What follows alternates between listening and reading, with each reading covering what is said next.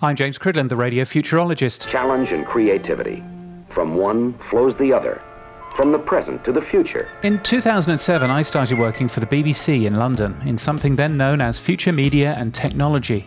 And as soon as I was started, I was told of a split within the organisation's technology teams that I should be aware of. There were, in essence, two different technology teams known as Big T and Little T.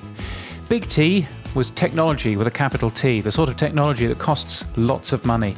Transmitters, studio equipments, radio cars, cameras, CD players, all that sort of thing. Big T was an integral part of the BBC. The largest office when Broadcasting House was built was the chief engineers, so I was told, not the director generals.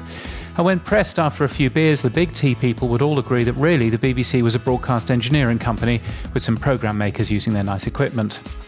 Little t was technology with a small t, the sort of technology like laptops, websites, webcams, Perl scripts, email systems, and all that. Anything involved with the web, particularly, was little t. And this split used to be relatively common in many radio stations and radio groups. And it's the sort of split that becomes quite difficult to deal with for people in the intersection of the two. Where change once moved as the hour hand on a clock, now it rockets at a speed the mind's eye can hardly follow. Big T has big budgets, big responsibilities, and very long lead times. It speaks the language of broadcast redundancy and of caution. Little t has smaller budgets, but is required often to move at internet speed. Often it can't do a job to the same resiliency as Big T, so there's a real clash here sometimes. Is running the streaming infrastructure for your radio station the job of IT or engineering? It's audio and connects to Big T, so it's engineering perhaps, but it's computers and interfaces with the consumer internet, so it's also little t. Who ends up doing that? You want to get audio files off the playout system, Big T, and then encode them and upload them to an audio server, little t.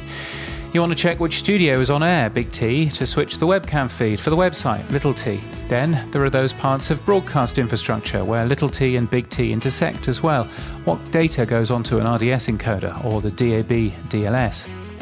Engineering was once a complex world of soldering irons and replacing pinch wheels on cart machines and complex wiring looms, DAT machines, and much more. But increasingly, a studio is a set of computers linked together and minimal other equipment, certainly unlikely to be user serviceable. Engineering, in many ways, is now mainly an in house specialist IT department. And the brighter radio groups have recognized this. And now they've single IT departments who might be supporting a sales database one day and a broadcast playout system the next. They'll probably have some RF engineers on staff or on contract, but IT is now a function across the company. And in my experience, and I've seen this now in a number of different radio groups, having one team rather than two has been a tremendous step for efficiency and new ways of thinking.